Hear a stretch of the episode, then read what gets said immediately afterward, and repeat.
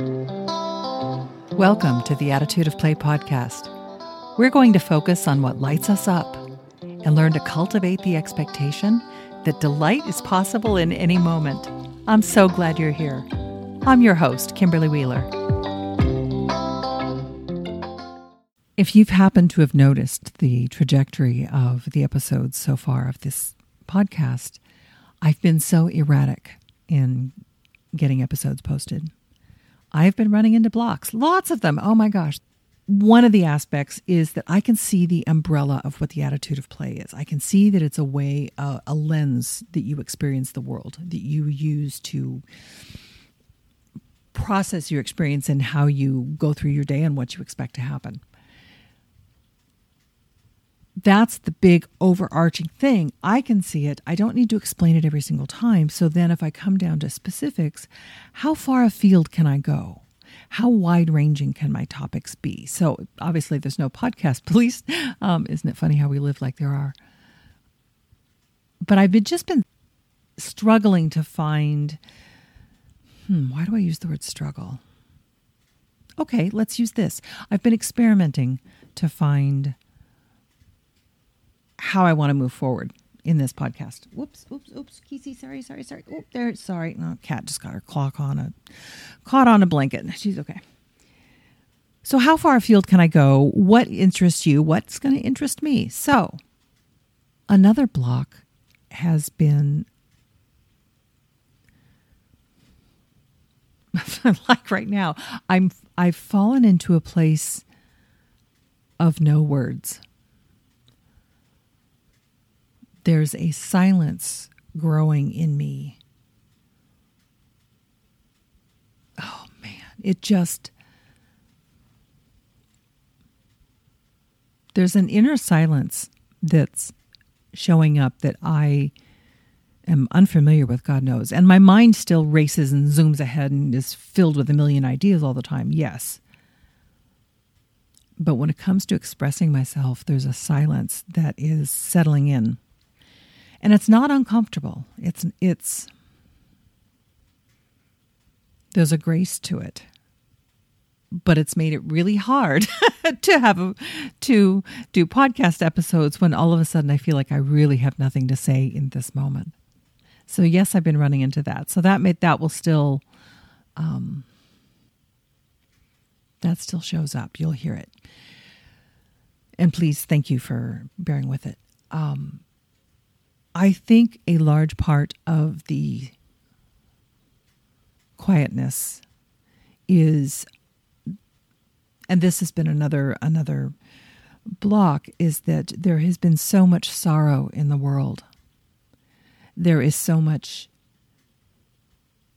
dread in the world for the way that things are unfolding and what the future looks like.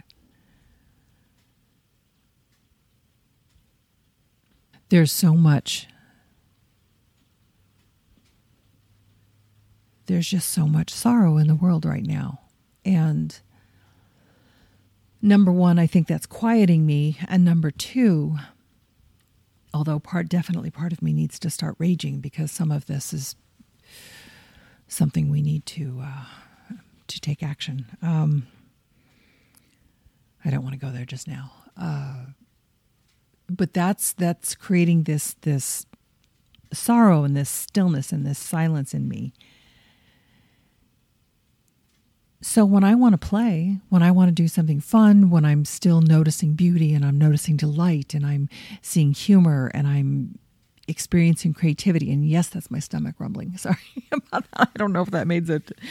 We'll make it past post production, but we had accompaniment there. Um, when I want to play in that light,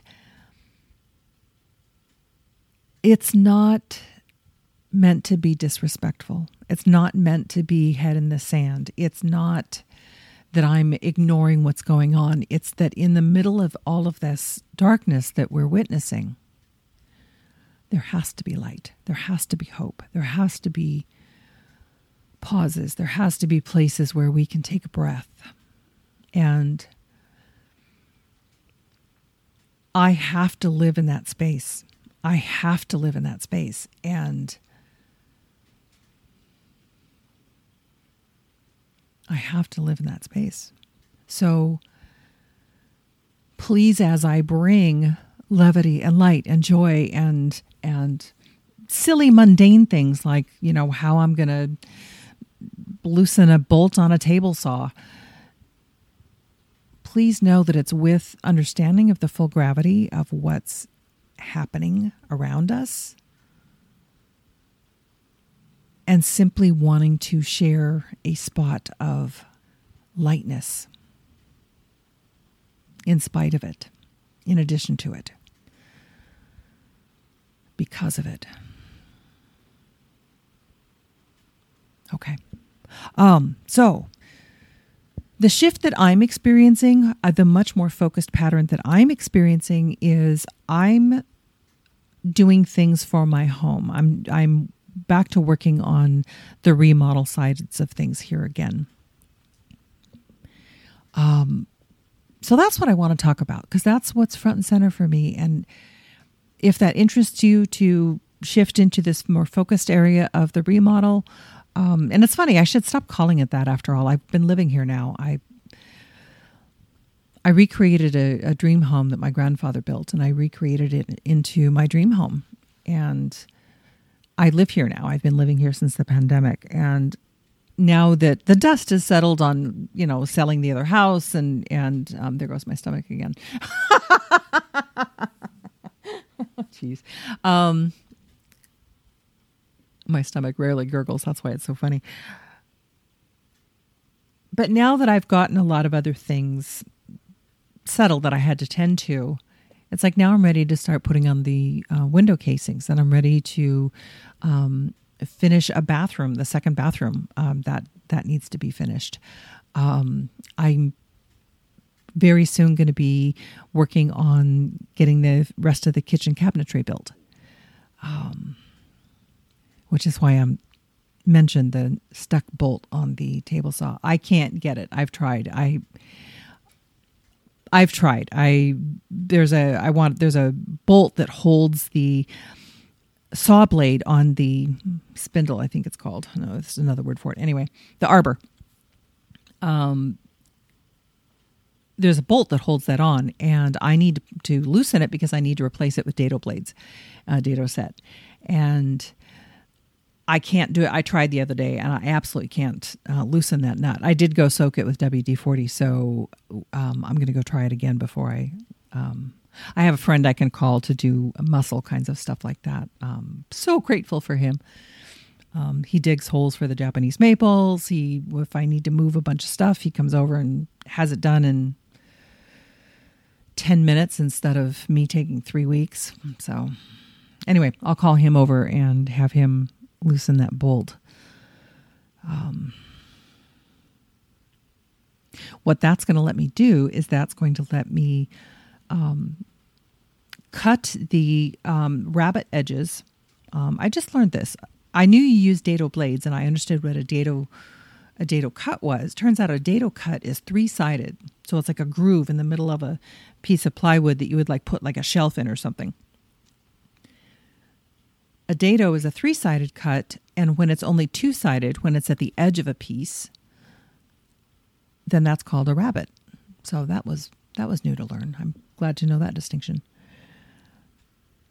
So if I get the dado blade, when I get the dado blades on the machine, then I can router the edges along all of the doors for the cabinets that I'm going to build because they're partially inset. So I have to to cut away three eighths of an inch deep and three eighths of an inch wide um, so that they kind of nest in the frame of the door frame of the cabinet frame. And the other thing it's going to let me do is when I rabbet the back edges of the sides of the cabinets and the bo- and the bottom of the cabinet, then the back of the cabinet is inset. So when you look across the top of it, you won't see the back sticking out behind the box of the cabinet. It's inset. So that needs to be cut just a quarter inch. But I can't get the damn bolt unstuck. oh, there's so many things that I can do solo that I have done in this house. And there's just times when you just need another set of hands or another person on the other end of a long board or somebody to loosen up a stuck bolt on an arbor. Anyway, that's where I am right now. I'm unpacking the boxes that I packed up three years ago when I moved and just kind of shoved, you know, shoved into the garage somewhere. It's okay, kitty. Somebody's firing some gunshots down the lake. The cat's all freaked out. I'm starting to really make this a home. I finally got a mirror hung up that I've been wanting to get to get hung up above the fireplace. I'm really pleased with it. It was one that my parents bought in 1969 in Southern California.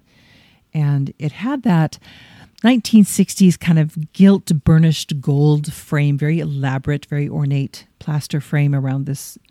Um, that's two by three feet, I think and over the years the the gold had not only faded not only gotten burnished but it actually had become it lost it there was no luster left it was the paint had changed or the finish had changed. So i took this micaceous oxide paint which is a paint that has it's dark gray and it has bits of micaceous oxide. It's a very gritty um, very gritty paint. And i painted that all over it and then i took just ever so slight touches, of sponges of platinum, acrylic, a metallic platinum paint, and just kind of with a sponge just gave those highlights. And so it has this beautiful dimensional.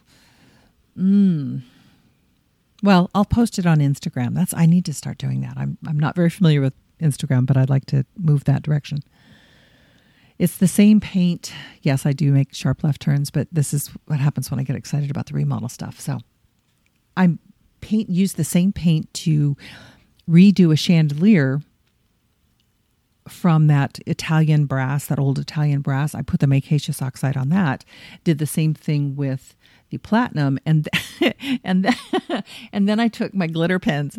I mean literally I took glitter pens to to this chandelier and just did did did did did did, did with all these beautiful colors of glitter glue just dotted all over the chandelier and then I found these most luscious Oh, they're incredibly wonderful drops. They're six inches long and they're a quarter inch wide. They're these long frosted drops. And in the middle of each drop, there's a twist in the glass.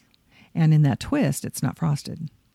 So there's that little spark there, and then there's another little twist at the bottom that also sparks light.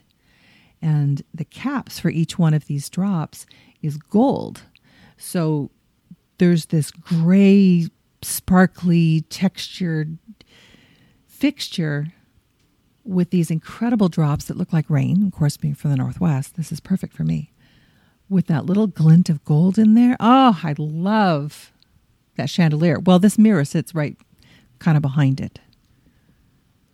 It's been such a joy to design this house as an artist. Okay, that's enough for today. This is the direction I'm headed. I hope you like, I hope you enjoy. Um, and I'll see you next time. Have fun. Bye. Thank you so much for listening. Oh my gosh, I hope you had fun. Focusing on what lights us up connects us with delight and awe, creativity and joy. This is where the juice and the magic of life is. As you move through the week, notice what kindles your sense of delight and do more of that. And if you'd like more, come find me on Instagram. You can find me at Kimberly Play of Light. You can see more about how I play and also about how we can help you find what lights you up. And I'll give you a big hint it's all about the attitude of play. See you next time.